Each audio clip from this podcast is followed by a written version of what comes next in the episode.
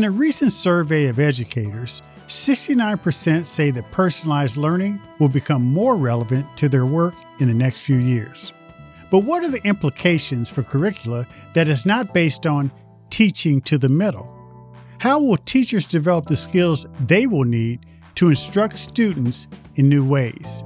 And how can we secure the resources needed to provide each and every student with a personalized learning journey? This is what I want to know.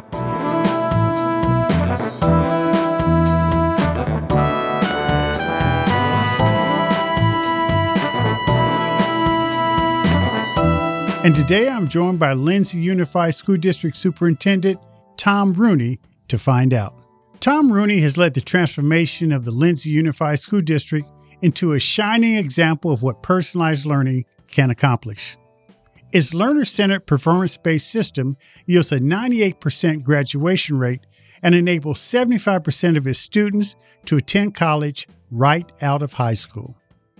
And the system boasts this record despite the fact that 100% of his student body receives free and reduced lunch, and 53% of his students enter the system unable to speak English.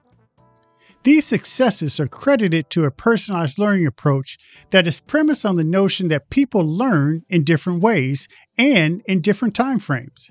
Tom Rooney is with us today to share how the Lindsay Unified School District has been able to act on this realization to the benefit of its entire learning community. So, Tom Rooney, I'm so excited to have you on What I Want to Know. This podcast deals with things that are important in education. And I think, as I've told you, that one of the great American success stories in education has been the turnaround associated with the Lindsay Unified School District in California. You've been involved in that effort the last 13 years, first as assistant soup and now as superintendent. You're going in your 10th year. I remember you told me the story about your metamorphosis, your change. Recount the story about a man coming to you with his student who just graduated, and it was pretty graphic.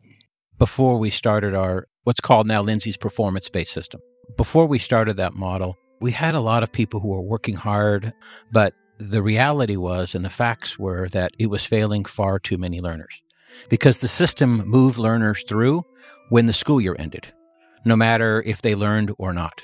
And so, one kind of story that we kind of always reflect upon is a story of, of a learner who came in with his father. And at the time, we had a new principal at our high school. It was a couple of days after graduation, and the principal was kind of putting things away for the summer. And the secretary comes in and says, Mr. Gonzalez is here.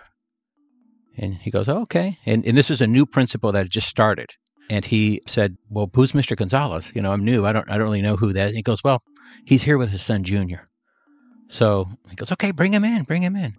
And the principal sits down, and his name is Virgil Hammonds. He's part of Knowledge Works now, but he was the principal at Lindsay High School. And he sits down with this father and he says, how are you? You know, how you doing? You know, what can I do for you? And he goes, well, you're the new principal, right? And he goes, yes. And he goes, well, this is my son, Junior. He said, hey, Junior, how are you, man? He just graduated from Lindsay High School. Oh, awesome. So awesome, man. So what's the plan? How you doing? And, and I just want to hear about your future. And the father looks over and he says, um, well, that's the problem, Mr. Hammonds. He goes, well, what do you mean? He goes, he has a high school diploma. He goes, yes. He goes, You know, Mr. Hammonds, can you give me that newspaper on the shelf right behind you? And the principal grabs the newspaper, gives it to the father. The father puts the newspaper in front of his son, Junior. He says, Junior, go ahead and read this. Read this article right here. You have a high school diploma from Lindsay High School. And this is the new principal. Go ahead. Read this article for him. And after a moment of silence, Junior puts his face in his hands. He looks at his father and he says, Dad, you know I don't know how to read. As you related in that story, kids were just pushed through even if they didn't learn. But I was struck by when you began the change, it wasn't like a blue ribbon task force appointed by the governor or you. What you did Tell me about when you brought everyone, including people who lived in the community, in the gym, and you put together task force and you took a year to put together this plan. I, I just think that's phenomenal. The transformation that has happened in Lindsay over the last years is not the vision of the school board, the vision of Tom Rooney, the superintendent, the vision of the previous superintendent, or because of some government mandate. It truly has come from the voice of the Lindsay community. And when I mean community, I mean from the broadest standpoint. What we did was we brought the community together in a series of meetings, and we brought parents together. English speaking, Spanish speaking. We brought our classified staff. We brought our union representation. We brought our leadership. We brought our community representatives, our city council. We brought our school board. We brought business owners. We brought people together. We essentially asked five essential questions. And the questions are why do we exist as an organization? What are the values that we will embrace and be expected to live by? What are the principles that will guide our decisions? And what is our vision for the future? The vision of learning, the vision for technology, the vision for personnel, for curriculum. There's seven different areas. And then, most importantly, what is the description of the Lindsay graduate? What kind of human being will leave our system? And so the community collectively answered those questions over a series of I don't know if it was a whole year, but we worked together. We put out drafts. We got more feedback. It was about a year. I talked to your people, and it's pretty fascinating because as they answered the questions, they found common ground on value, expectations, the profile of the graduate. This was such a community driven effort. But ultimately, what did that plan look like in terms of the change? And Tom, you were a curriculum guy. One of the big changes was you stopped teaching to the middle and you said, we've got to figure out where kids are and start there. And one of the first things we did, Kevin, is we engaged in some curriculum redesign work. What we did was we took the content, knowledge for what was expected for academic learning, and also what the community defined as the profile of a graduate, which we call lifelong learning. We took both of those and we essentially created a continuum of learning. We built it out from the very beginning level of when you enter our system to when you leave. These are all of the learning outcomes that you will demonstrate at a level of proficiency. And so we define that. So the curriculum wasn't designed by grade level or by age. It was designed in this continuum of learning so that learners could essentially advance in their learning in all content areas as well as in lifelong learning at the pace that is appropriate for them, at the pace that guarantees competence, at the pace that ensures that they demonstrate and get the foundational knowledge in order to access new knowledge. So, a key piece right out the gate was the curriculum redesign. But obviously, when you redesign curriculum, right behind that, you have to have assessment systems that are in place. So, we call that curriculum the guaranteed and viable curriculum. And we had to redo it when the Common Core standards came out. You know, I had to redo some of it anyway, but it's, it's the way it's organized. And that content is fully transparent to the learner and it's fully transparent to the parents and it's very clear on what's expected in the learning. It really hit home when I talked to the students. You had a couple of your students take me around and I said, So, how is what you're doing different from your peers who go to other high schools? That's the question I asked. And they said, Well, let me show you. They pulled out a sheet, says, To us, it's about mastery. That was the word they used. And they said, Look at my American history. There are 30 things you need to know in order to be proficient in American history. And six of these things I can pretty much do on my own. Two or three of the others, I work in a group. Two or three others, you know, I need extra help from the teacher. And I have a timeline. The timeline is not based on a chapter in a book or after two weeks, you need to be at number seven of the 30 the timeline is based on this is what you need to do by the end of the semester. And literally, I can remember this conversation like yesterday, Tom. And the student said, So right now, I'm at number 17.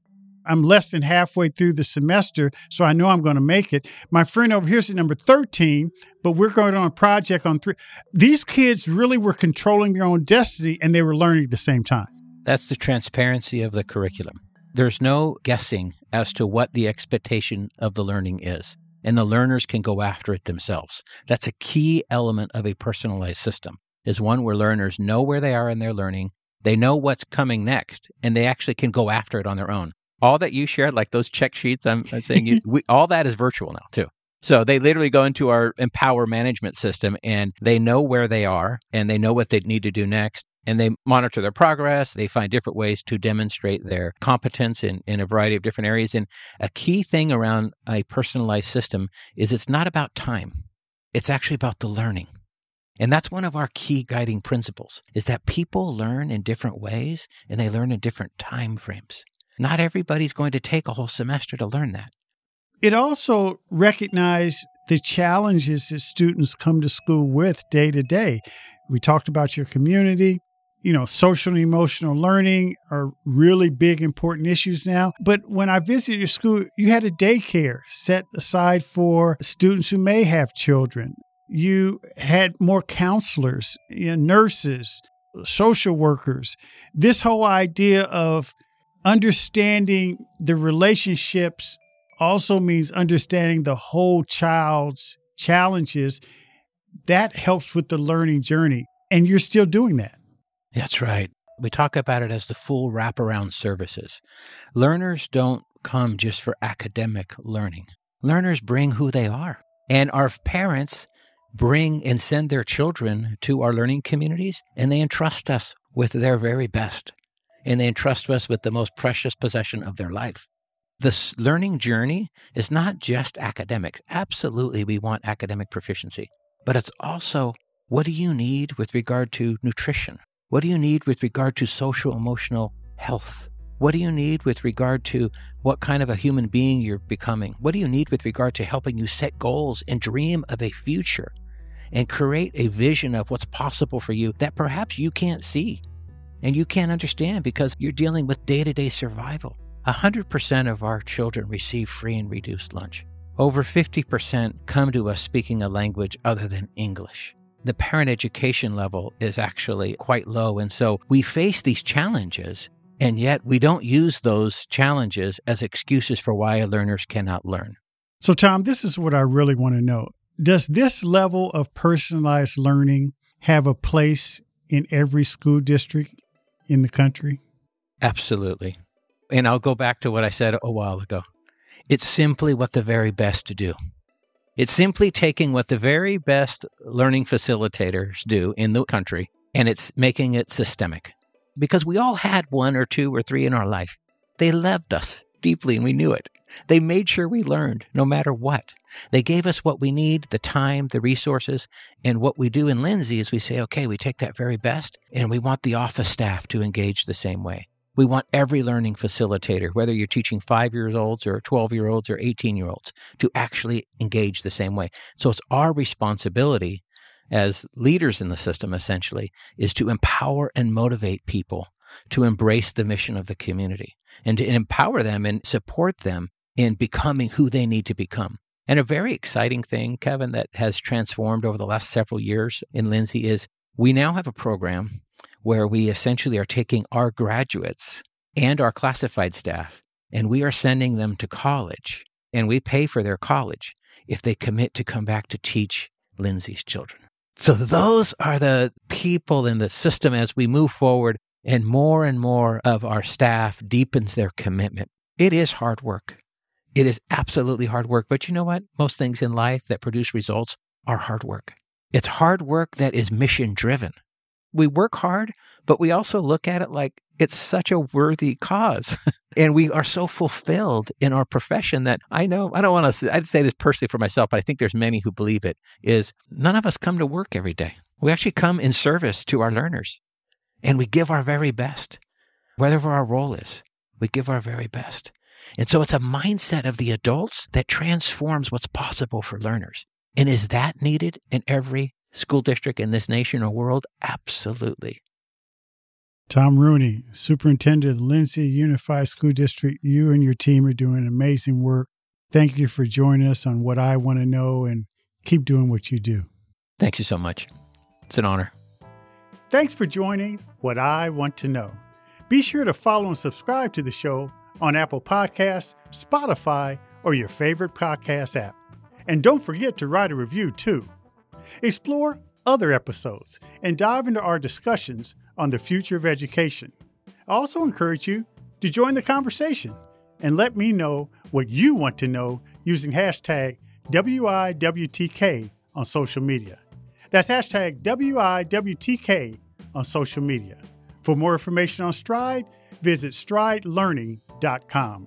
I'm your host, Kevin P. Chavous. Thank you for joining What I Want to Know.